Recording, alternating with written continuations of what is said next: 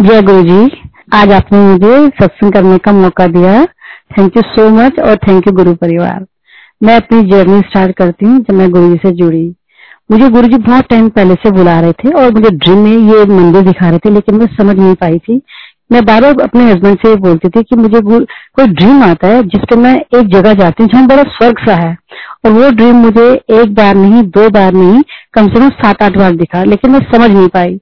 तो मेरा actually parlour हुआ करता था तो मेरी एक कस्टमर थी, जो गुरु जी की संगत थी। वो मुझे कई बार बोल चुकी थी कि आप आंटी हमारे संग चलो, हमारे गुरु जी से मिलो। लेकिन मैंने, मैं हमेशा मना कर देती थी। मैं कहती, नहीं, मुझे गुरु के चक्कर पे नहीं पड़ना क्योंकि मैं तो काल का माँ की भक्त हूँ। लेकिन वही है ना गुरु जी का जब बुलावा आएगा तो एकदम ही आता है। तो एक दिन वो बोली, आप चल के देखो तो सही, एक बार जब जाओगी ना तो फिर कहीं और जाएगी कहीं नहीं जा पाओगी।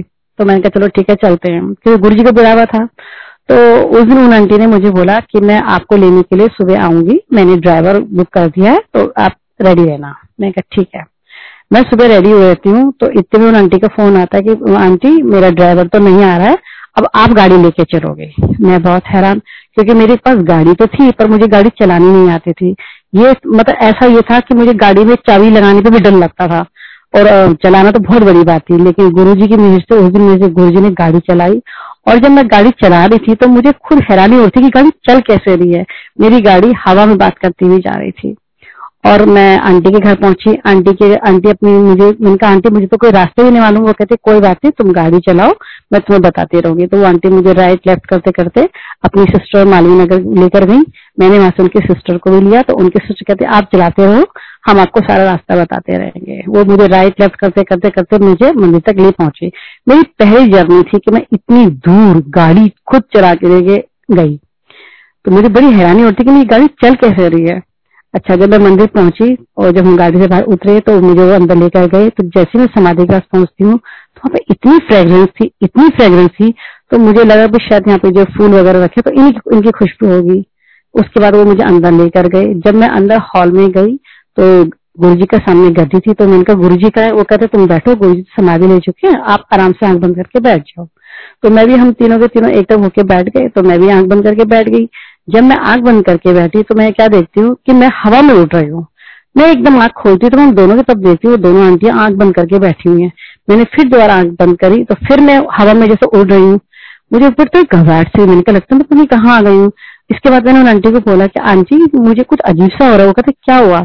मैंने कहा, मैं जब आँख बंद कर रही हूँ तो मुझे ऐसा लगा जैसे मैं हवा से ऊँचा उछल रही हूँ। तो वो कहते हैं आपको गुरु जी ब्लेस कर रहे हैं। मैंने कहा अच्छा। उसके बाद हम उठ के जैसे मंदिर से बाहर आने लगे तो जब मैं मंदिर से बाहर निकली थी तो एक आंटी आई और उन्होंने बोला कि, आंटी, आप अपने अंकल को लेके आना। तो मैंने कहा, मेरे अंकल तो नहीं आएँगे यहाँ पर। कहते, नहीं, आप जाओ और देखना गुरुजी उनको कैसे बुलाते हैं। मैंने कहा, ठीक है। उसके बाद मैं जैसे घर आने लगी तो मेरी गाड़ी फिर अपने हवा में बात करते चलने लगी। और जैसे मैं घर पहुँचती हूँ तो मेरी जो दो लड़कियाँ थी, वो कहती हैं कि, आपको कैसे लगा? तो मैंने बताया, मुझे मंदिर तो बहुत अच्छा लगा, पर मेरे को ऐसे से फील हुआ वहाँ पे। उसके बाद क्या हुआ जब मेरी शाम को मेरे हस्बैंड घर पे आए तो वो कहता है, आज सुबह से मैं पता नहीं क्या हो रहा है, मैं ओम नमः शिवाय कहता जा रहा हूँ। तो मैंने कहा, मैं तो आज मंदिर ही शंकर भगवान के मंदिर गई थी, वो गुरु जी हैं, वो शिव के महाशिव है। कहते अच्छा कहते तो हमें भी वहीं लेके चलना। तो मैं बड़ी हैरान की, मेरे अंकल कैसे कह रहे कि मंदिर लेके चलो? तो मैंने कहा, कल ट्यूसडे है, कल तो मंदिर बंद होगा। तो फिर उन्हें कहते, चलो, वेडनेसडे को चलेंगे। मैंने कहा, वेडनेसडे भी मंदिर बंद होगा। फिर थर्सडे को हम लोगों का प्रोग्राम हुआ और कोई गुरुजी ने बुलाना था तो हम किसी तरह मंदिर जाके पहुँच गए। तो हम जब मंदिर जा रहे थे तो बहुत दूर था, उस टाइम बड़ा जंगल हुआ करता था, बहुत ही अंधेरा था। तो मुझे एक्चुअली मुझे ना कहीं के भी रास्ते अच्छे से नहीं आते, लेकिन गुरु जी का बनने का रास्ता मुझे अच्छे से याद रहा और हम मंदिर पहुँच गए। जब हम मंदिर पहुँचे तो वहाँ पर मेरे हस्बैंड जब अंदर गए तो वहाँ पे एक आंटी आंटी वो जो कोई गायिका है, हम इतना जानते नहीं है तो वो गाया गाई थी, गुरु नाम के हीरे मोती मैं बिखरा हुआ जगह जगह। मेरे अंकल को बहुत ही अच्छा लगा। उसके बाद हमें अंदर लेकर गए, हमें दरबार बिठाया गया तो हम लास्ट मोमेंट में गए थे तो उस टाइम दरबार बंद होने वाला था तो एक दो अंकल आए, उन्होंने कहा, आप लोग जल्दी बाहर आ जाइए और लंगर कर लीजिए, क्योंकि अब मंदिर बंद होने का टाइम आ रहा है। तो हम लोग जब भाग्य तब आए तो हमें लंगर खाने को मिला और गुरु जी का हमको एक एक स्वरूप मिला। तो मेरे अंकल को बहुत अच्छा लगा। उसके बाद से क्या मेरी जर्नी ऐसे स्टार्ट हुई कि मैं मतलब मैं मंदिर की तरफ़ खींचती हुई चली गई और गुरुजी ने मुझे बुलाना शुरू कर दिया। तो मैं हफ़्ते हफ़्ते जाके वहाँ पे सेवा करने लगी। तो मैं हर मंडे को अर्ली मॉर्निंग पहुँच जाया करती थी और दस ग्यारह तक अपने घर आ जाया करती थी। तो ऐसे मेरी जर्नी गुरु से और इतने हम कम हैं। मैं आपको अपना ये सत्संग बताती हूँ कि 2010 में मैं आ, मंदिर आने की तैयारी कर थी। तेरह अप्रैल बैसाखी की तैयारी कर रही थी। लेकिन क्या है कि एक दिन पहले ही मुझे के ड्रीम आता है कि कोई आंटी मुझे कहती है कि आप पाँच वर्त रख लीजिए मंडे के। तो मैं उनसे बोलती हूँ कि गुरु जी तुम वर्त रखने के मना करते हैं। इतने मेरा सपना टूटता है और मैं उठ के अपने हस्बैंड को बोलती हूँ कि मुझे आज ड्रीम में कोई आंटी आई थी और उन्होंने कहा कि आप पाँच वर्त रखो। तो मेरे अंकल ने भी बोला कि आप ऐसा करो, पाँच मंडे रख लो। तो मैंने कहा, नहीं गुरु जी तो व्रत रखने के मना करते हैं। ये बात खत्म हुई लेकिन मैं समझ नहीं पाई कि इसका क्या मतलब था। उसके बाद क्या हुआ? मैं तेरह अप्रैल बैसाखी की तैयारी कर रही थी तो उसी दिन सुबह सुबह एकदम। मैं ना गिरी, ना झटका कुछ हुआ, अचानक मेरी डिस्क बाहर निकल गई। मेरी disc four point four point five बाहर निकल गई। और उसके बाद मुझे सीधा हॉस्पिटल लेके भागे सबके साथ। और जब मैं हॉस्पिटल पहुँची तो उन्होंने कहा, इसका तो ऑपरेशन होगा। तो सारी फैमिली डर गई कि क्या हुआ, और एकदम मैं व्हील चेयर में आ गई। तो डॉक्टर ने बोला कि आप इनका फ़ौरन ऑपरेशन कराओ, वरना बहुत बड़ी प्रॉब्लम आ जाएगी। मेरे हस्बैंड बहुत हैरान, सब परेशान की क्या हो गया? अचानक खड़े खड़े ना कोई गिरी, ना झटका लगा। अचानक एक कैसे इसको हो गया। तो जब हम डॉक्टर के पास गए तो उन्होंने कहा कि इसको एडमिट कर दीजिए, इनका ऑपरेशन होगा। तो हम रूम बुक कर चुके थे, पैसे भी जमा कर चुके थे, ये बात सैटरडे की है, और मेरा मंडे को एडमिट होना था और ट्यूसडे को मेरा ऑपरेशन था। जब हम सैटरडे को घर आए हॉस्पिटल से तो मेरे हस्बैंड बहुत परेशान थे तो उन्होंने अपने आसपास फ्रेंड्स को सबको बताया कि ऐसी ऐसी बात हो गई है। तो सबने यही बोला कि अधिकतर ये जो ऑपरेशन होते हैं सक्सेसफुल नहीं होते हैं, इसमें अधिकतर जो है बेड में ही पड़ा रहना पड़ता है। तो बहुत सब लोग बड़े टेंशन में आ गए, पूरी फैमिली तो मैं रात को जब गुरु जी के सोने लगी तो गुरु जी के स्वरूप आगे मैं खड़ी हुई बात करती हूँ गुरु जी अब तो लगता है मैं आपके पास नहीं आ पाऊँगी क्योंकि सब कह रहे हैं कि ऑपरेशन सक्सेसफुल नहीं होता है मैं उम्र भर लगता है बिस्तर में पड़ी रह जाऊँगी, मैं अब आपके पास आ नहीं पाऊँगी। ये कह के मैं सो जाती हूँ। तो रात को गुरु जी ड्रीम में आते हैं और कहते हैं, तेरा ऑपरेशन नहीं होने दूँगा। मैं सुबह उठती हूँ और अपने अंकल से बोलती हूँ कि मुझे गुरु जी ने ड्रीम में बोला है कि आपका ऑपरेशन नहीं होगा। लेकिन मेरे अंकल कहते बिल्कुल मैं तो पैसे जमा करा के आ चुका हूँ, सब कुछ हो चुका तुम कैसे बोल रहे हो कि ऑपरेशन नहीं होगा? और फिर क्या हुआ कि मेरे हस्बैंड ने बोला कि अच्छा अगर मैं शाम को कहीं जा रहा हूँ, तुम अपने कपड़े पर जोड़ लो, तब तक हम लोग करते हैं। चलो जी, ये भी हो गया। मेरे अंकल अपने किसी फ्रेंड के पास गए थे, ये बताने के लिए कि कैसे कैसे होना चाहिए काम। तो जब वो उनके पास पहुँचे ही थे तो इतने में एक क्या था कि हमारा एक एसी जो लगाते थे, वो दूर से दौड़ के मेरे हस्बैंड के अंकल के पास जाते हैं और कहते हैं, भैया, क्या बात है? आप बड़े कुछ परेशान से नज़र आ रहे हो। तो मेरे अंकल उनको देखे कहते कुछ नहीं। कहते नहीं, कोई बात है, बताइए ना। तो मेरे हस्बैंड ने बोला कि, भाई, आप रहने दो, कोई बात नहीं, ऐसे कुछ नहीं। कहते नहीं नहीं, वो मेरे अंकल के पीछे पड़ गए। नहीं अंकल बताइए ना, कुछ तो ज़रूर बात है, आप बड़े टेंशन में लग रहे हैं। तो मेरे अंकल ने उनको बताया कि आपकी भाभी को ना ऐसे ऐसे प्रॉब्लम्स हो गए, वो व्हील चेयर में आ गई है और उनको डिस्क प्रॉब्लम हो गई और उनका ऑपरेशन है। तो उन्होंने छूटते बोला कि उनका ऑपरेशन नहीं होगा, आप मुझे कल इस जगह पे मिलना, मैं उनको लेके एम्स में जाऊँगा। तो मेरे अंकल जब घर आए तो उन्होंने मुझे बताया कि ऐसे ऐसे मुझे एसी वाला मिला, उसने ये बोला। तो मैंने कहा, देखा, मैंने कहा ना कि गुरुजी ने कहा था कि ऑपरेशन नहीं होगा। तो हम लोग, चले गए सुबह वहाँ पे। उनके पास तो वो मुझे मिले आधे रास्ते में तो फिर हम वहाँ से सीधा एम्स में पहुँचे। एम्स में पहुँचे तो वो सब मुझे व्हील चेयर में रख के लेकर गए। तो वहाँ पर क्या था, डॉक्टर रस्तोगी, वहाँ के जो जो प्रोफेसर था, उनका नाम था डॉक्टर रस्तोगी। वो अपनी छह जनों की टीम को लेकर मुझे नीचे देखने के लिए आए, और उन्होंने जब मुझे देखा, उनका रे तो बड़ी छोटी है, इस जल्दी इनको ऐसे किसी प्रॉब्लम्स आ गई तो उन्होंने कहा इनको ऊपर लेकर आइए। मुझे ऊपर लेकर गए, मुझे स्ट्रेचर में लिटाया गया तो उन्होंने बोला, पहले पाँच जो जूनियर होते हैं, उनको भेजा कि जाके आप इन आंटी को चेक करके आओ कि इनका ऑपरेशन होगा या नहीं होगा। उन सबने चेक किया तो दोनों ने कहा कि ऑपरेशन होगा और दोनों ने कहा नहीं होगा। तो ऐसे वो आपस में बातें कर रहे थे। लास्ट में डॉक्टर प्रोफेसर आते हैं और वो कहते हैं कि आपको ऑपरेशन नहीं होगा, आपको हम मेडिसिन देंगे और आप एक काम करना, हर हफ़्ते में एक बार, सिर्फ़ एक बार आपको हॉस्पिटल हमारे पास आना पड़ेगा। तो मैंने बोला, बताइए कौन से दिन आना है? तो उन्होंने छोड़ते कहा कि मंडे के दिन। और कौन सा टाइम बताया? जो टाइम मॉर्निंग में मंदिर में सेवा करती थी, वही टाइम और वही मंडे का दिन मुझे उस डॉक्टर ने कहा कि आपको आना पड़ेगा। तो पाँच मंडे में लगातार वहाँ पे गई। जिस दिन छठा मंडे था, मैं घर से रोती हुई निकली। मैंने कहा गुरु जी पाँच मंडे हो गए मैं आपकी सेवा के लिए नहीं आई हूँ। प्लीज़ आज छठा मंडे हो गया प्लीज़ आज मुझे मंदिर बुला लो, वरना मैं आज के बाद आपके पास कभी नहीं आऊँगी। और संगत जी, मैं सुबह जब पहुँचती हूँ तो डॉक्टर भी नहीं आया होता है और जैसे मैं वहाँ पे पहुँचती हूँ तो देखा डॉक्टर तो है नहीं तो मैं अपने बेटे से बैठी हुई थी, इतने डॉक्टर आता है और मुझे कहता है, ओ, तू बिल्कुल चंगी है, तुझे कुछ नहीं होगा, चल मेरी पीठ में थपकी मार और चल भाग और ऐश कर। ये कहते हैं डॉक्टर और उसके बाद हम लोग निकलते हैं और डॉक्टर ने कहा, अब आप जाओ और मैं जब आपको बुलाऊँगा, तभी आना। मैंने कहा, ठीक है। हम लोग उस दिन सीधा मंदिर पहुँचते हैं। मंदिर जब हम पहुँचे तो मुझे सब लोग पकड़ के अंदर लेकर आए। मैं मंदिर जब समाधि के आगे खड़ी हुई थी तो उस दिन मंडे था। तो वहाँ पे एक आंटी आई, वो कीर्ति नगर की रहने वाली आंटी। मैं उन आंटी को नहीं जानती, वो आंटी मुझे नहीं जानती थी। तो इतने में उन आंटी ने बोला कि आपका नाम पूजा आंटी है। मैंने कहा हाँ जी। कहते ओ कहते, क्या आपको किसी ने तीन बाबाओं के बारे में बताया था? मैंने कहा हाँ जी। अलग अलग लोगों ने जैसे बताया कि भाई आप इस बाबा को दिखा दो किसी ने कहा इस बाबा को दिखा दो तो मैंने सबको यही कहा कि मुझे इस बाबा के चक्कर पे नहीं पड़ना मेरे तो गुरु जी है वही मुझे ठीक करेंगे। तो कहते हाँ आपने मना किया ना लेकिन अब मैं आपको बताती हूँ गुरु जी कल रात को मेरे ड्रीम में आए थे और उन्होंने मुझे कहा कि आज आप मंदिर जाओ और आपको ऐसे समाधि के आगे एक पूरे नाम की आंटी मिलेंगी उनको ये प्रॉब्लम्स हो गई है। उसको कि, कि, किसी ने तीन बाबाओं के नाम बताए लेकिन वो डर के मारे नहीं गई। आप जाके बोलो कि वो यहाँ पर आए। तो उन्होंने मुझे बोला कि आपको राजेंद्र नगर में बहुत पुराना मंदिर है, हनुमान जी का। आपको वहाँ जाना पड़ेगा गुरु जी ने बोला है। और आपको सुबह अर्ली मॉर्निंग दो बजे वहाँ के लिए जाना पड़ेगा, क्योंकि वहाँ पे बहुत रश होता है और हर तरह के लोग आते हैं और लंबी लाइनें लगती हैं। मैंने कहा अच्छा आंटी। मैंने कहा तो मैं ज़रूर जाऊँगी। जब गुरु जी ने बोला है, इतना कह के वो चली गई और मैं घर आ जाती हूँ। तीस तारीख की बात थी ये तीस मई को तो मेरे बेटे ने कहा कि मम्मा, मैं ना मंदिर जाना चाहता हूँ, आप भी मेरे संग चलो, मैं आपको मंदिर लेके चलूँगा। और हम लोग किसी भी तरह मंदिर पहुँचे, मुझे सब लोग पकड़ के अंदर लेकर गए तो मैंने वहीं पे सत्संग स्टार्ट किया। जब मैं सत्संग स्टार्ट कर रही थी अब इतनी फ्रेग्रेंस आ थी कि मैं बता नहीं सकती। मेरे आँखों से आँसू निकल गए। उसके बाद सब पकड़ के मुझे दरबार के अंदर लेकर गए। और उसके बाद जब दरबार में बैठ खड़ी रही मैं थोड़ी सी देर, सब पकड़ के मुझे बाहर लेकर आ गए। और उन्होंने कहा कि, आंटी हाँ आप बैठ जाइए पत्थर के स्लैब है।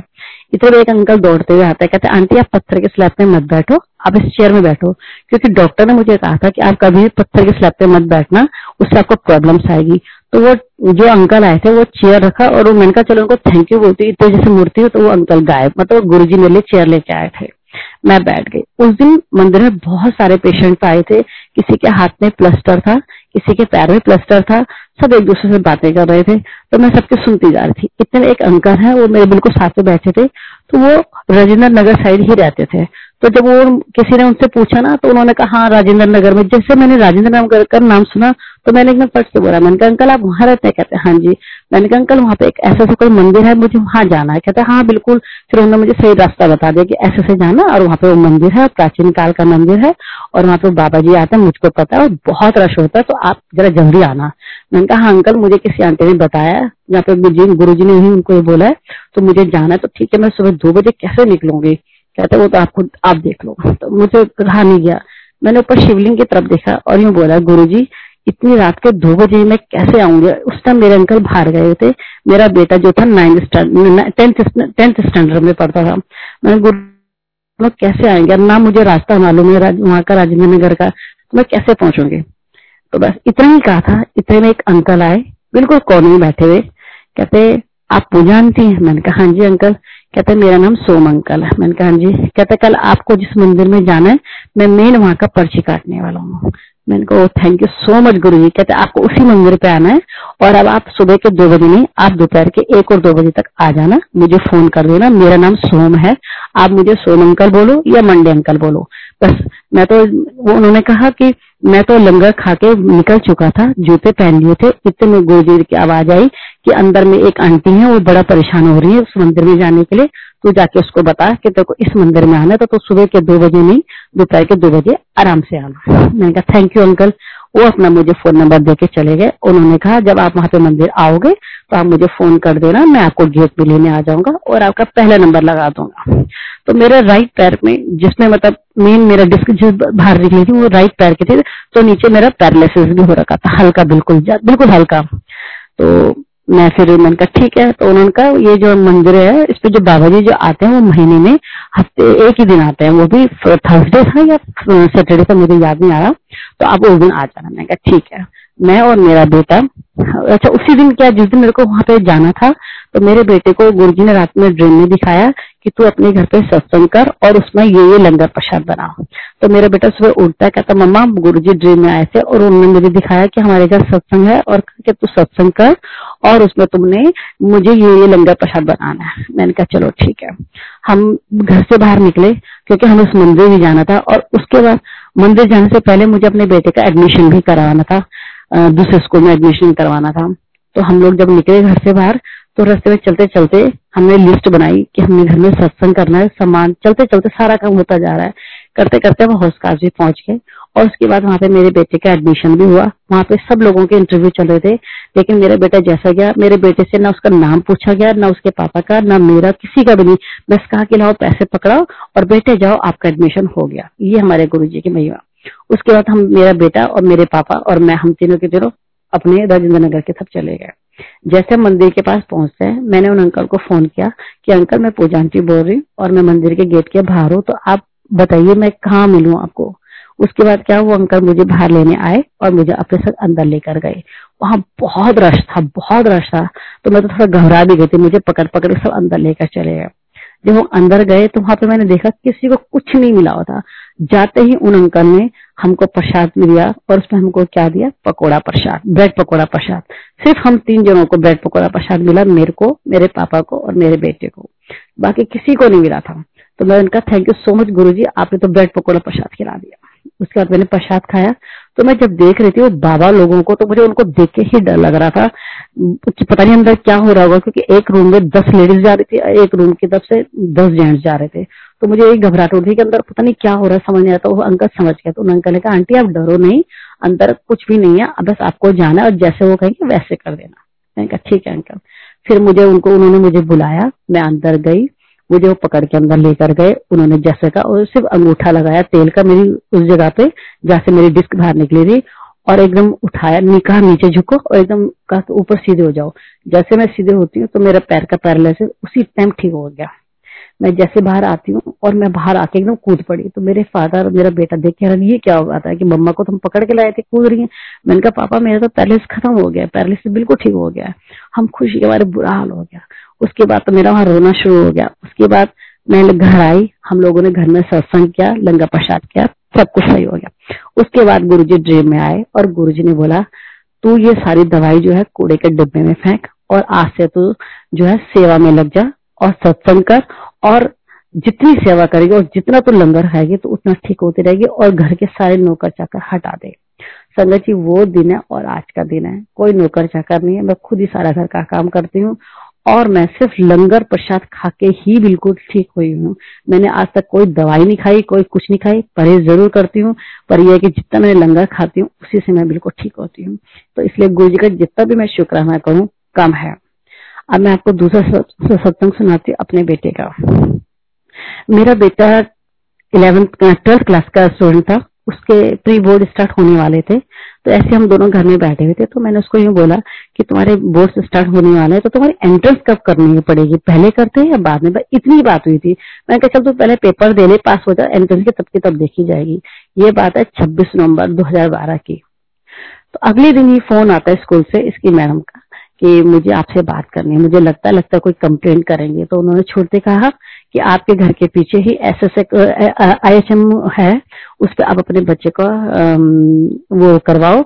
वहाँ पे है इंटरव्यू आप वहाँ पे जाके इसको लेके जाओ और वहाँ पे इसका करवाओ। तो हम जब वहाँ पर गए तो देखा कि वहाँ पे बहुत सारे बच्चे आए हुए थे और शेफ का एक चैलेंज का था प्रोग्राम तो जैसे मेरा बेटा गया तो उसका जो बहुत सारे बच्चे आए हुए थे, बहुत सारे बच्चों के संग उनके टीचर आई हुई थी, सिर्फ़ मैं ही इसकी मम्मी वन के अकेले गई हुई थी मेरी इसके संग कोई टीचर नहीं थे तो वहाँ के सब लोग सोचे थे मैं टीचर हूँ तो सबने कहा आप इनकी मैडम हो, मैंने कही मैं इनकी मैडम नहीं, मैं इनकी मम्मी हूँ, बाकी सब बच्चों की टीचर आई हुई थी। तो वहाँ पे इन बच्चों का कॉम्पिटिशन स्टार्ट हो गया शेफ का तो जब मेरे बेटे का जो नंबर था, वो सेकंड रन उस पर था राउंड में तो फ़र्स्ट राउंड जब खत्म हो गया तो उसके बाद जब मेरे बेटे का नंबर आता है तो मेरे बेटे को भेजा गया तो उस पर बीस बच्चे अंदर गए हुए थे। तो मेरा बेटा पंद्रह मिनट में बाहर आ गया था। तो मुझे लगा लगता है कुछ बना के नहीं आया। थोड़े में जब सब कुछ सारा काम वहाँ पे खत्म हो गया और जब चैलेंज का मतलब स्टार्ट हुआ कि कौन फ़र्स्ट आया, कौन सेकंड आया तो उनका जो डायरेक्टर था मिस्टर अब्दुल्ला तो उन्होंने अनाउंस किया कि बताओ कौन फ़र्स्ट आ सकता तो सारे बच्चे सारे बच्चे जितने भी थे स्टूडेंट्स वहाँ के, जिनको हम जानते तक नहीं, सब ज़ोर से चिल्लाए कि पुल के दस्त हो गए तो मैं हैरान, मेरा बेटा भी हैरान तो उन्होंने डायरेक्टर थोड़ा मज़ाक किया टाइप के तो उन्होंने कहा, नहीं नहीं, वो नहीं है। तो मेरे बेटे का मुँह उतर गया कि वो ये क्या चक्कर हो गया तो उन्होंने कहा, चलो, हम पहले थर्ड से स्टार्ट करते हैं। तो उन्होंने पहले थर्ड विनर का नाम लिया, फिर सेकंड का नाम लिया, और फिर जब फ़र्स्ट का नाम लिया तो फिर दोबारा उन्होंने मज़ाक किया बच्चों से। बताओ, कौन हो सकता है? तो सब लोग फिर ज़ोर से चिल्लाया कि पुल के तरफ़ होगी इतने उन्होंने कहा यस पुल की तरफ़ होगी सर विनर मैं तो हैरान, मेरा बेटा तो खुशी का इतना खुश हुआ, उसके इंटरव्यू हुए, उसका लाइव दिखाया, उसकी बुक्स छपी, उसका न्यूज़ पेपर में नाम आया, हमारे घर में इंटरव्यू हमारे घर की पिक्चर बनी, इतनी खुश हुई, इतनी खुशी की मैंने कहा थैंक यू सो मच गुरु जी मैं तो कल इसको एंट्रेंस की बात कर रही थी और आपने तो उसको रातों रात स्टार बना दिया तो उनके डायरेक्टर ने कहा कि अब ये बच्चे का एंट्रेंस यहीं से होगी, आप इस बच्चे को कॉलेज यहीं से ही कराएँगे, इससे, इसकी आज से यहाँ पे स्टडी चालू हो चुकी है। मैं उनको गुरु जी का बहुत शुक्राना किया। फिर वहाँ पे डायरेक्टर ने बोला कि अब इसका सेकंड रनर होगा बैंकॉक जाना पड़ेगा। तो मैंने कहा, इसका तो पासपोर्ट नहीं है। क्योंकि अभी अठारह का पूरा ही हुआ था तो उन्होंने कहा, कोई बात नहीं, तेरह दिन का टाइम है, आप इसका फटाफट से पासपोर्ट बनाइए। तो जो सेकंड रनर थी, वो कहती कि मेरे को ले लो, क्योंकि मेरे पास सब कुछ है। मैं उसका पासपोर्ट बना हुआ था। तो उन्होंने कहा, नहीं फ़र्स्ट तो ये आया इसको पहले पूरे ट्राई करो। अगर इसका ना हुआ तो तब हम आपको करेंगे। अब हम लोग घर आ जाते हैं। उसको बहुत प्राइज मिले। हम लोग घर आ गए। तो जब घर आए तो मैंने अपने हस्बैंड से बोला कि भाई ऐसे ऐसी बात है, इसका पासपोर्ट बनाना पड़ेगा। लेकिन इसके पास कोई प्रूफ नहीं थे क्योंकि उसी टाइम इसके अठारह साल की उम्र हुई थी। तो फिर हमने फटाफट गुरुजी ने हमारे दो दिन में इसके सारे प्रूफ कार्ड सब बनवा दिए और उसके बाद हम जो पासपोर्ट का अप्लाई किया तो जब हम पासपोर्ट के अप्लाई कर रहे थे तो उसमें क्या था कि मेरा, मैं अपने नाम की स्पेलिंग पी पीयूजे पूजा लिखती हूँ और इसके बर्थ सर्टिफिकेट में P double O J Pooja के नाम से है। मेरे पास जो भी अपने कार्ड जो भी आईडी कार्ड हैं, वो सब पीयूजे नाम से हैं। अब हमने दो पेपर्स तो इसके ओरिजिनल वही लगा दिए पी डबल ओ जे के नाम से वाले। और बाकी नीचे चार पाँच जो पेपर थे, वो पीयूजे के नाम से थे। अब हम कहीं करें तो क्या करें? बनकर वहाँ तो पकड़े जाएँगे जब हम पासपोर्ट ऑफ़िस जाएँगे, लेकिन खैर कोई नहीं। हम लोग मंडे के दिन था मैं और मेरा बेटे ने आ, निकल पड़े तो मैंने कहा बेटा चलो पहले मंदिर चलते हैं रास्ते में मंदिर पड़ता है पहले वहाँ पे मत्था टेकते हैं गुरु जी को थैंक यू करते और कुकी आंटी उनको भी बताएँगे कि देखो इस बेटे को रात ही रात गुरु जी ने स्टार बना दिया। हम दोनों घर से निकलते हैं हम लोग मंदिर पहुँचते हैं तो उस दिन देखा कुकी आंटी नहीं आई हुई थी हम गए अंदर बैठे गुरु जी का शुक्राना करा और बोला कि गुरुजी, आपने इसको फ़र्स्ट कर दिया, अब बैंकों को तो आप ही नहीं लेके जा रहे उसका पासपोर्ट भी आपने ही बनाना है। मेरे पास तो जो पेपर है, मैंने लगा दिया, बाकी क्या गलत पेपर जो नीचे लगे, वो आप जानो। ये कह के मैं बाहर निकली ही थी, इतने मेरे फ़ोन में रिंग बस एस एम एस के रिंग बस रही है तो उस पर लिखा होता है, यू। तो इतने मेरा बेटा दौड़ता आता है, कह रहा, मम्मा, कुकी आंटी ने कोई मैसेज किया है, यू? मैंने कहा, यू? मैंने कहा, यू, मैंने तू, तेरा, हम दोनों अपना दिमाग दौड़ा लेकिन मैं कुछ समझ नहीं पाया कि यू का क्या मतलब है। तो मैंने कहा, लगता है कोकी आंटी कोई मुझे सत्संग का मैसेज भेज रही होगी तो लगता है गलती से वो बटन से दब जाता है लोगों से दब गया होगा। तो चलो कोई नहीं, बाहर निकलते तो मैं आंटी को फ़ोन करके पूछती कि, आंटी मैसेज पूरा डालो, लगता है ये गलत आ गया। मैं जैसे मंदिर से बाहर निकलती हूँ तो हम कुकी आंटी को फ़ोन करते हैं तो कुकी आंटी का फ़ोन बिज़ी जा रहा था इतने कुकी आंटी फ़ोन करती है हाँ जी पूजा, बोलो, क्या बात है? मैंने कहा, आंटी, आप लगता है मुझे कोई सत्संग का मैसेज भेज रही होंगी? तो गलती से पहले आपका सेंड कर दिया तो उसके अंदर यू लिखा हुआ आ रहा है। आंटी ने बोला, मैं तो कोई आपको मैसेज नहीं डाला मैंने कहा, नहीं आंटी, देखो, आपका नाम है डेट है टाइम है, सब कुछ और अभी थोड़ी देर पहले ही जब मैं मंदिर के अंदर थी, ऐसा मज़ा है कहती, नहीं, मैंने तो कोई नहीं डाला। आंटी, चुप, मैं भी चुप। मैंने कहा, ये क्या मतलब? इतनी आंटी हँसी। कहते, ओ अच्छा मैं समझ गई। मैंने क्या आंटी? कहते गुरु जी ना, मेरे फ़ोन से कई बार कईयों को मैसेज डालता तू देखे तेरा यू का क्या चक्कर है? हम फिर भी नहीं समझ पाए। क्योंकि दिमाग को उधर घुमा ही नहीं कि ये मेरे नाम की स्पेलिंग का चक्कर। मैंने कहा, आंटी, कुछ समझ नहीं आ रहा। इतना क्या फिर मैंने आंटी को सारी बात बताया। मैंने कहा, आंटी, पुलकित को ऐसा ऐसा हो गया कि रात रात गुरु जी इसको शेफ का स्टार बने, पूरे नॉर्थ में फ़र्स्ट आया कहते वेरी गुड कॉन्ग्रेचुलेशन मैंने कहा, मैं इसका पासपोर्ट बनाने जा रही हूँ। तो अब जा रहे कहते आपको अच्छे क्या जाओ। हम पहुँच गए पासपोर्ट ऑफ़िस जब हम पासपोर्ट ऑफ़िस पहुँचे तो घबराहट तो हो ही रही थी कि भाई, दो पेपर तो पी डबल ओजे के नाम से है और बाकी चार और पाँच पेपर जो वो पीयूजे नाम के स्पेलिंग से है। तो मेरा बेटा कहता मम्मा क्या करे? मैंने कोई बात नहीं गुरु जब यहाँ पे लेके तो ये भी काम उन्होंने ही करना है। हम मैं आ, मैं और मेरा बेटा जब पहुँचे तो वहाँ पे हम जाते रहे तो सारे जो जो पूछा गया हमने सब ठीक ठाक होता रहा। लास्ट जो जो होता है जहाँ पे लास्ट टाइम पे जो बच्चे का अकेले इंटरव्यू होता है मम्मी को नहीं आना अलाउड होता है। तो जब मेरा बेटा वहाँ गया तो मैं कह रहा मम्मा मुझे डर लग रहा है। मैंने कहा आप अकेले हो कोई बात नहीं आप जाओ गुरु जी आपके साथ है मैं बाहर खड़ी हूँ और आप जाओ कुछ नहीं होगा डरो मत। क्योंकि उसको यही डर था ना कि दो पेपर के बाद जो पेपर थे वो तो गलत स्पेलिंग के लगे हैं। अच्छा मैं बाहर गुरु जी का जाप करती रही, फ़ोन में मेरा गुरु जी का स्वरूप लगा था। मैं उसको ऑन करके बैठ गई और पूरा जाप करती रही। गुरु जी आप नहीं संभालना प्लीज़ अब मेरी इज़्ज़त आपके हाथ में अगर आप चाहते हो कि ये बैंकॉक जाए तो अब आप ही इसके पासपोर्ट के कागज़ को ठीक रखना। आधा घंटा हो गया, बेटा बाहर नहीं आया। मुझे लगा, लगता गड़बड़ हो गई है, क्योंकि और जितने बच्चे तो दस मिनट में बाहर आ रहे थे। तो मैंने कहा, इसका बड़ा लंबा टाइम हो गया, पता नहीं कहीं लगता पकड़ा गया है क्या बात है, मुझे कुछ नहीं पता। थोड़ी देर में दौड़ता आता कहता मम्मा मम्मा मम्मा, चिल्लाया मैंने, क्या एकदम मेरे गला रखा था मम्मी, आपको पता है क्या हुआ? मैंने कहा, क्या? कहते जो कुकी आंटी के फ़ोन से जो आपको एसएमएस आया था ना यू का, उसका मतलब पता क्या था? मैंने कहा, क्या? कहता गुरु जी ने आपके नाम की स्पेलिंग सारे पन्नों में एक जैसी कर दी थी मैंने क्या मतलब? कहते जिसपे पीयू जे लिखा था, यू हटा के आपको एस एम एस में डाला और डबल ओ जे सातों पन्नों में कर दिया। मैं को माय गॉड जय गुरु जी मेरे आँखों से आँसू निकल गए और हमने गुरु जी का शुक्राना करा और मेरे बेटे का पासपोर्ट का वो काम चालू हो गया। मेरा बेटा घर पहुँचता है, उसको ड्रीम आता है कि कोई आंटी आई है उसका पासपोर्ट देने के लिए। उसने येलो कलर का सूट पहना हुआ है और येलो कलर के एनवलप में ही उसका पासपोर्ट आया। सुबह उठता है, कहता, मम्मा, मुझे ड्रीम में गुरुजी ने दिखाया कि कोई आंटी आई और ऐसे से येलो कलर का सूट पहना हुआ है और येलो कलर के पेपर पे ही आप मतलब लिफाफे में ही आपका पासपोर्ट आएगा. मैंने कहा अच्छा थोड़ी देर में घंटी बजती है।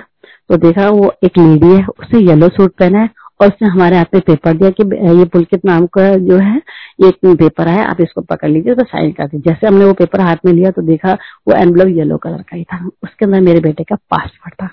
और गुरु जी की मेहर गुरु जी की कृपा से मेरा बेटा पहली बार लाइफ में पहली बार अकेला बैंकॉक गया। और वहाँ पे वो बैंकॉक जब गया, वहाँ पे भी वो जीत कर आया।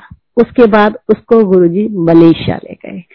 और यहाँ पे उसके एडमिशन हो गई आई एच एम में और उन्होंने इसको मलेशिया भेज दिया। ये बच्चा छह महीने मलेशिया, जो बच्चे को मैं अपने आँखों से अलग कभी नहीं करती थी, क्योंकि मेरा एक ही बच्चा है उस बच्चे को मैंने गुरुजी के भरोसे छोड़ दिया और वो गुरुजी बैंकॉक से उसको सीधा मलेशिया ले गई ये छह सात महीने मलेशिया रहा और गुरुजी ने उसको इतना घुमाया, फिराया, इतना काम सिखाया कि उसको वहीं पे ही जॉब मिल गई। और लेकिन वो जॉब कर नहीं सकता था क्योंकि अभी वो स्टार्टिंग थी उसकी। उसका लिए घर आ गया। और गुरु जी की मेहर से वो वर्ल्ड का नॉर्थ में फ़र्स्ट नंबर पे शेफ के नाम से जाना गया। जय गुरु जी थैंक यू गुरु जी गुरु जी का जितना भी शुक्राना करूँ, कम है। अब मैं अपना दूसरा सत्संग शेयर करूँगी। एक बार मैं मंदिर में थी। मैं मंदिर गई थी संडे का दिन था। मैं मंदिर में गई, लंगर किया। लंगर खा के जैसी मैं बाहर निकलती हूँ तो मेरे बेटे का फ़ोन आता है, कहता मम्मा, आप कहाँ हो? मैंने कहा, बेटा, मैं मंदिर में और बाहर निकल चुकी हूँ मंदिर से। बोलो। कहते आपको मैं एक बात बताऊँगा, बिल्कुल भी घबराना नहीं। मैंने कहा, क्या बेटा? तो कहता मम्मा, मेरा ना बहुत बड़ा एक्सीडेंट हो गया मैंने कहा अच्छा कसम से मैं बिल्कुल भी नहीं घबराई, क्योंकि मुझे अपने गुरु पे पूरा विश्वास है। मैंने कहा क्यों क्या हुआ बोलो? कहता, मुझे कोई प्रॉब्लम नहीं है, लेकिन गाड़ी फट चुकी है बुरी तरह से चिथड़े उड़ चुके हैं गाड़ी के। मैंने कहा, कोई बात नहीं, तुम ठीक हो? कहता हाँ मम्मी, मैं ठीक हूँ। मैंने कहा, ठीक है, मैं आ रही हूँ। उसने बताया, मम्मी, मैं ऐसे ऐसे हॉस्पिटल में पहुँचा हूँ, मेरे को इस हॉस्पिटल देखने आ जाओ। मैं घर पहुँचती हूँ, अपने हस्बैंड को फ़ोन करती हूँ, मैंने कैसे से बात हो गई है। तो हस्बैंड कहता, ठीक है, मैं भी पहुँचता हूँ, तुम भी उधर से पहुंचो। मैं यहाँ से हॉस्पिटल पहुँचती हूँ, उधर हस्बैंड पुलिस वालों से पास चले गए। जो पुलिस की बात में चल रही थी वो वेरिफिकेशन करने लग गए। इधर मैं हॉस्पिटल में थी तो डॉक्टर ने बोला कि बच्चा तो ठीक है लेकिन हमें लगता है कि इसके पेट के नाभि के साइड जो है ब्लड के चक्के जम, जम बन चुके हैं। तो हो सकता है इसका ऑपरेशन कराना पड़े। मैं पूरी रात हॉस्पिटल के रिसेप्शन में बैठी रही और सिर्फ़ गुरु जी का नाम जपती रही। मैंने गुरु जी आपका बच्चा आप देख लो। मैं नहीं चाहती इसका ऑपरेशन कराना। ना मेरे पे इतना पैसा है मैं ना इसका करा सकती हूँ ना मैं चाहती कि ऐसा कुछ हो। बस पूरी रात में जपती रही। और ये मेरा बच्चा हंसता खिलखिलाता रहा, कह रहा, मम्मा, मुझे कुछ नहीं हो रहा, आप टेंशन मत लो। मैंने कहा, अगर आपको कुछ नहीं हो रहा तो डॉक्टर कैसे कह रहा है कि ब्लड के चक्के जमा हो रहे हैं और आपका ऑपरेशन हो सकता है? कहता मुझे कुछ नहीं हो रहा, आप टेंशन मत लो। सुबह होती है, डॉक्टर आते हैं, चेक करते हैं। तो मैंने कहा, डॉक्टर साहब, बताइए क्या होगा? कहता है, लगता है इसका ना ऑपरेशन होगा। मैंने कहा अच्छा। कहते एक बार हम फिर इसका अल्ट्रासाउंड कर लेते हैं। मैंने कहा, ठीक है, इसको अंदर लेकर गए, इसका अल्ट्रासाउंड स्टार्ट हुआ। मैं बाहर गुरु से बोल रही गुरु जी, प्लीज़ अब आप देख लेना। प्लीज़ मैं नहीं चाहती कि इस बच्चे का ऑपरेशन हो। तो इतने में डॉक्टर साहब आए, कहते लगता है कि इसका होगा, लेकिन हम इसको एक हफ़्ते की दवाई देते हैं। अब इसको ये खिलाओ। उसके बाद देखते हैं, वरना इसका ऑपरेशन होगा। अगर इसको प्रॉब्लम आई, कोई पेट में दर्द दर्द ठीक। हम इसको घर ले आते हैं। ये घर आया संडे का दिन था। मंडे के दिन मेरी सेवा का दिन था, मूर्ति सेवा का। तो हम मैं, मैंने कहा, बेटा, मैं मंदिर जाऊँ? तो कहता मामा आप मंदिर जाओ आराम से लेता हूँ। तो इसके पेट की नाभि की साइड हल्का हल्का पेन था। तो मैं जब मंदिर पहुँचती हूँ, हम उस दिन मूर्ति सेवा कर रहे थे। तो जब हम घी की मसाज कर रहे थे तो मैंने गुरु जी की नाभि की तरफ़ घी जिसे हाथ से मंगल स्टार्ट किया तो मैंने एकदम नाभि की तरफ़ दबाया। मैंने कहा गुरु जी वैसे तो आपको बताने की ज़रूरत नहीं है बट फिर भी मैं बोलूँगी, क्योंकि मैं एक माँ हूँ। मेरे बच्चे के यहीं पे दर्द हो रही है, जहाँ पे मैं आपकी उंगली से मसाज कर रही हूँ।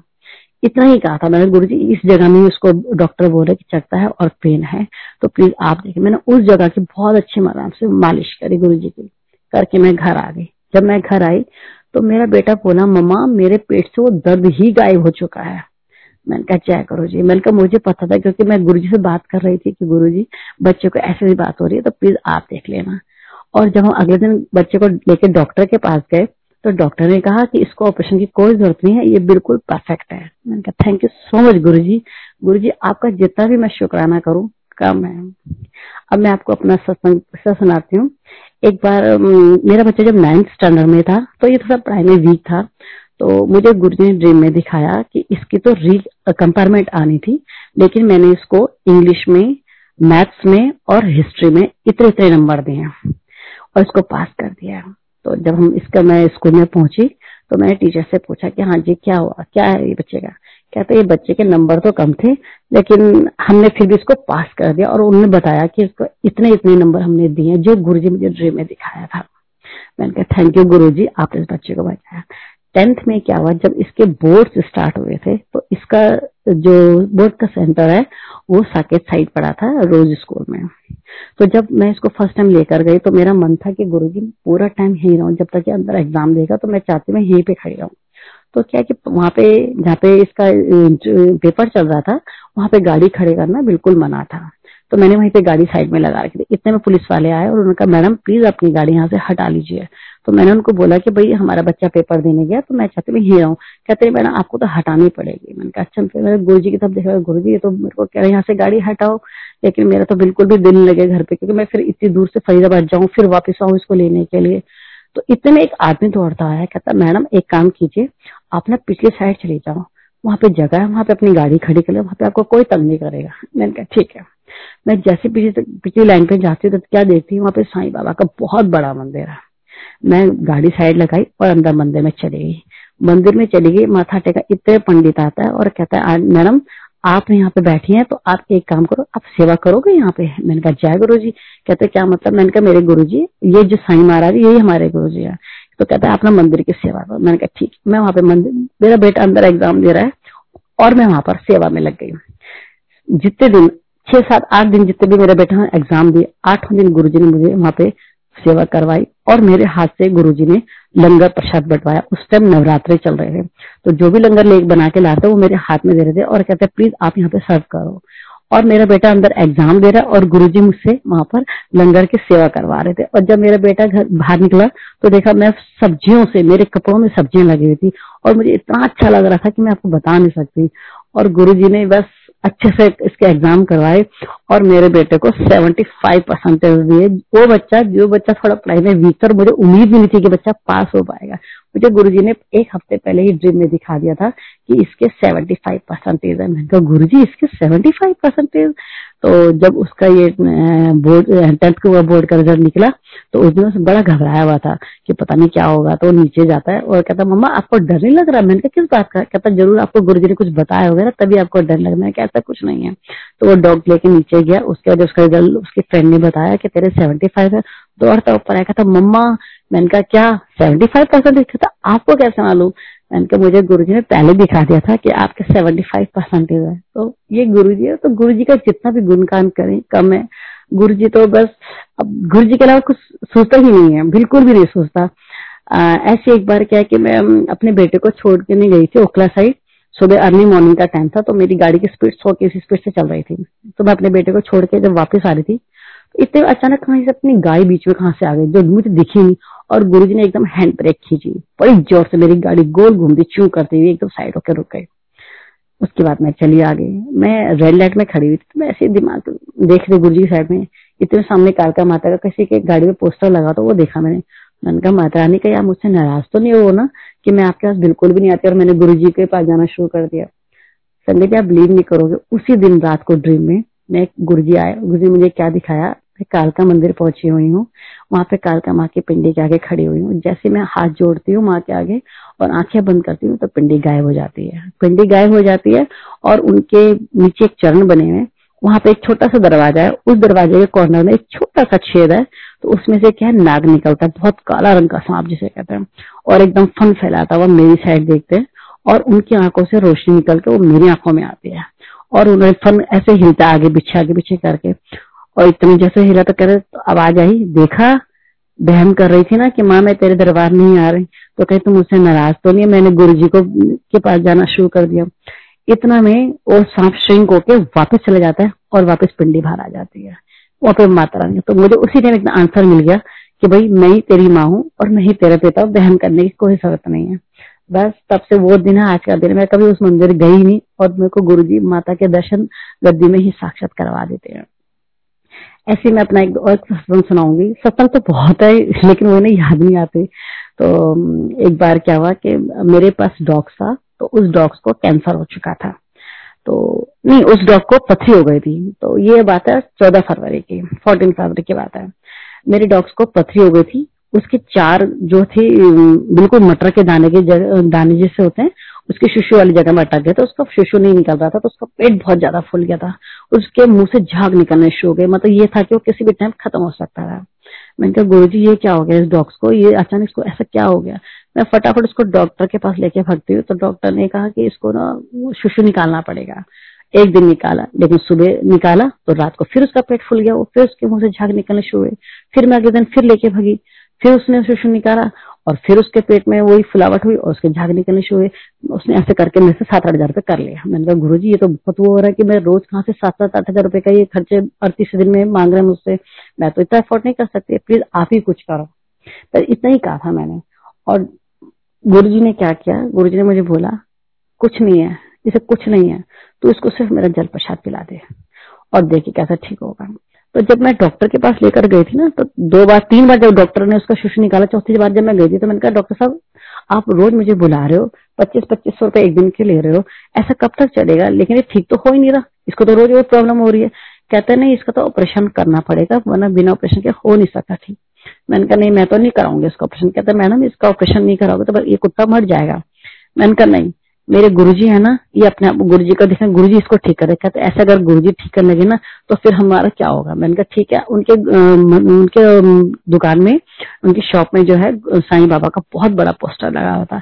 मैंने कहा जो आपके साईं है ना, यही हमारे गुरुजी हैं, और देखा यही ठीक करेंगे। कहते मैं तुम्हें चैलेंज करता हूँ, अगर ये बिन ऑपरेशन का ये कुत्ता ठीक हो जाए ना तो मैं अपनी एक काम धंधा बंद कर दूँगा। मैंने कहा, ठीक है। उन्होंने मुझे चैलेंज किया और मैंने उनको चैलेंज किया कि देखा मेरे गुरुजी ही इसको ठीक करेंगे। मैं घर आई मैंने कहा गुरु जी मैं तो उसको चैलेंज करके आ गई हूँ। अब आपने ही जो कुछ करना है। तो गुरु जी ने मुझे एकदम बोला कि दवाई में फेंक और इसको सिर्फ़ मेरा जल प्रसाद पिलाया। बस मैंने गुरु जी का जल प्रसाद पिलाया। उसकी वो पथरी कहाँ गायब हुई वो डॉक्टर आज तक हैरान है। आज तक वो डॉक्टर हैरान है कि इसका कहाँ ये पथरी गायब हो गई। ऐसे उसको एक बार क्या हुआ कि मेरे डॉक्टर को कैंसर हो चुका था। उसके इस, ऐसा हो गया था पेट में छेद हो गए थे कि अंदर का सारा मांस दिखना शुरू हो गया था। और डॉक्टर ने उसका कैंसर, और मेरे गुरुजी ने उसका कैंसर भी गायब कर दिया था। तो गुरु जी की तो जितना भी शुक्राना करें, कम है। जितना भी शुक्राना करूँ, कम है। हर टाइम हर पल हमारे सत्संग है। हर पल। बस हम यही बोलते हैं गुरु जी हर टाइम हम सबके साथ रहना। हम सबके ऊपर, पूरे गुरु परिवार के ऊपर, हर इंसान हो, जानवर हो, पेड़ हो, पौधा, कोई भी, सबके ऊपर अपनी कृपा, अपनी मेहर बनाए रखना। मैं अपना एक सत्संग और शेयर करूँगी। मेरा बेटा एक बार नाइन्थ स्टैंड में जब पढ़ता था तो उसके एग्ज़ाम चल रहे थे तो उसने कहा कि, मम्मा, मैं पढ़ पढ़ के थक गया हूँ। प्लीज़ आप थोड़ी देर मुझे मार्केट घुमा के ले आओ। तो उसके दो घंटे बाद मैं वहाँ पे जब मार्केट से आऊँगा तो दो घंटे पक्का पढ़ूँगा।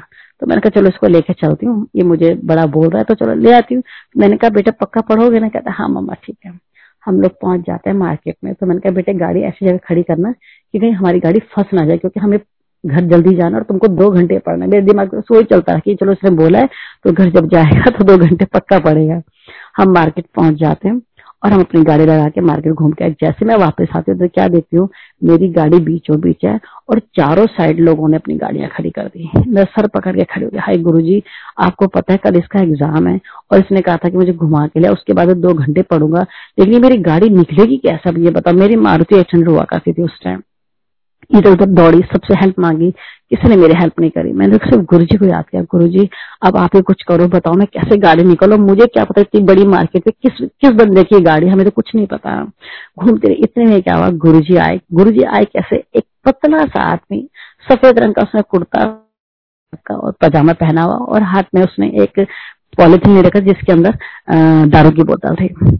और झूमता हुआ मेरे पास आया। कहता, मैडम, क्या बात हो गई है? मैंने कहा, मैंने यू देखा। मैंने कहा इसको क्या बोला? मैंने कहा, कहते, नहीं, आप परेशान लग रही हो, बताओ क्या बात हुई? मैंने कहा, कुछ नहीं कुछ नहीं। कहते, नहीं, बताओ तो सही। मैंने कहा, जब इतना पूछे मैंने कहा, देखिए जी, ऐसी बात है, मेरे बेटे, मेरे सारा उसको सेम वही बोला। मैंने कहा, हम लोग मार्केट घूमने आए थे, मैंने अपनी गाड़ी यहाँ लगा दी बीचों बीच मेरी गाड़ी और हमें ही नहीं पता है चारों सब जो गाड़ी है, ये किन की गाड़ी है? हमारी गाड़ी बीच में तो वो बाहर निकलेगी कैसे?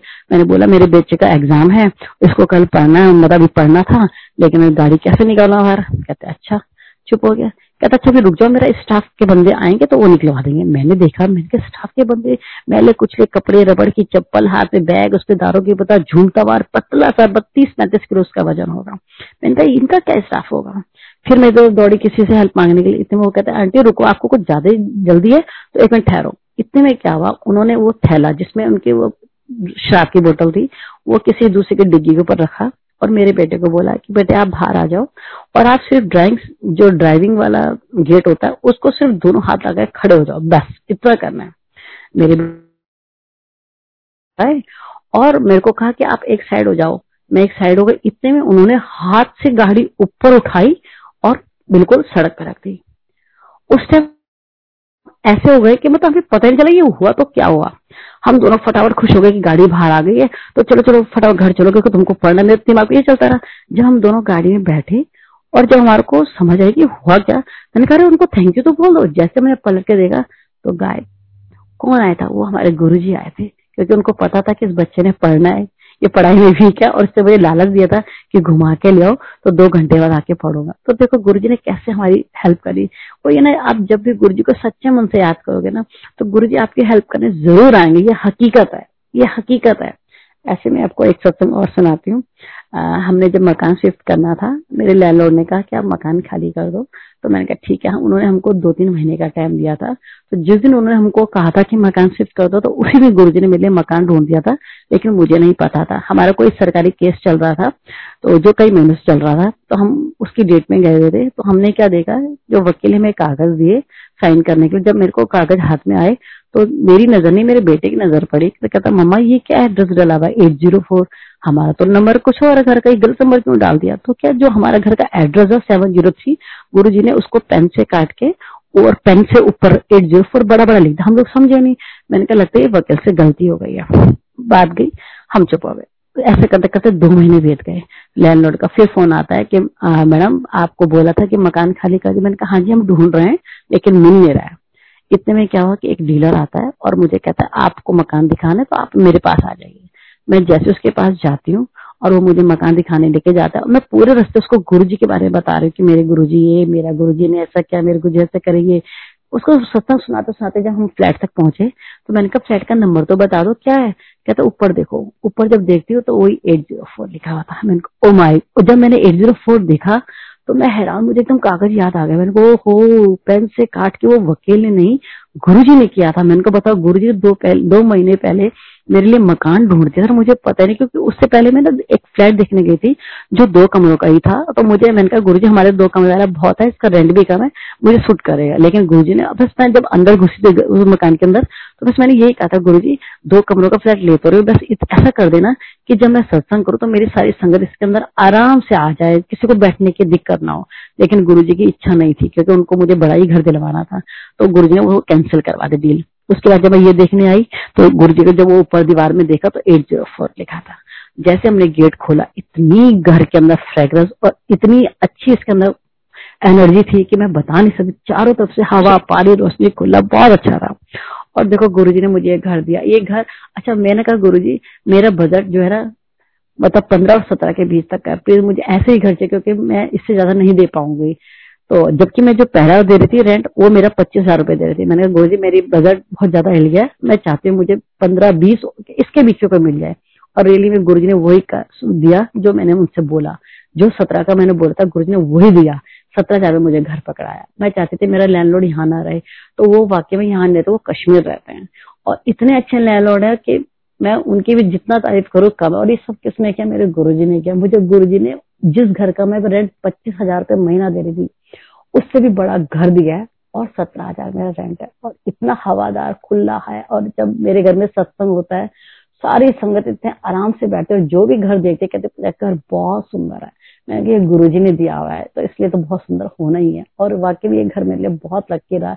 यहाँ आते ही मेरे बतेरे काम जो है मतलब कुछ ऐसे काम है जो मैं शेयर भी नहीं कर सकती, वो भी गुरु जी ने पूरे किए। गुरु जी का जितना भी मैं शुक्राना करूँ, कम है, सच में कम है। Thank you so much Guru ji thank you uncle और थैंक यू गुरु परिवार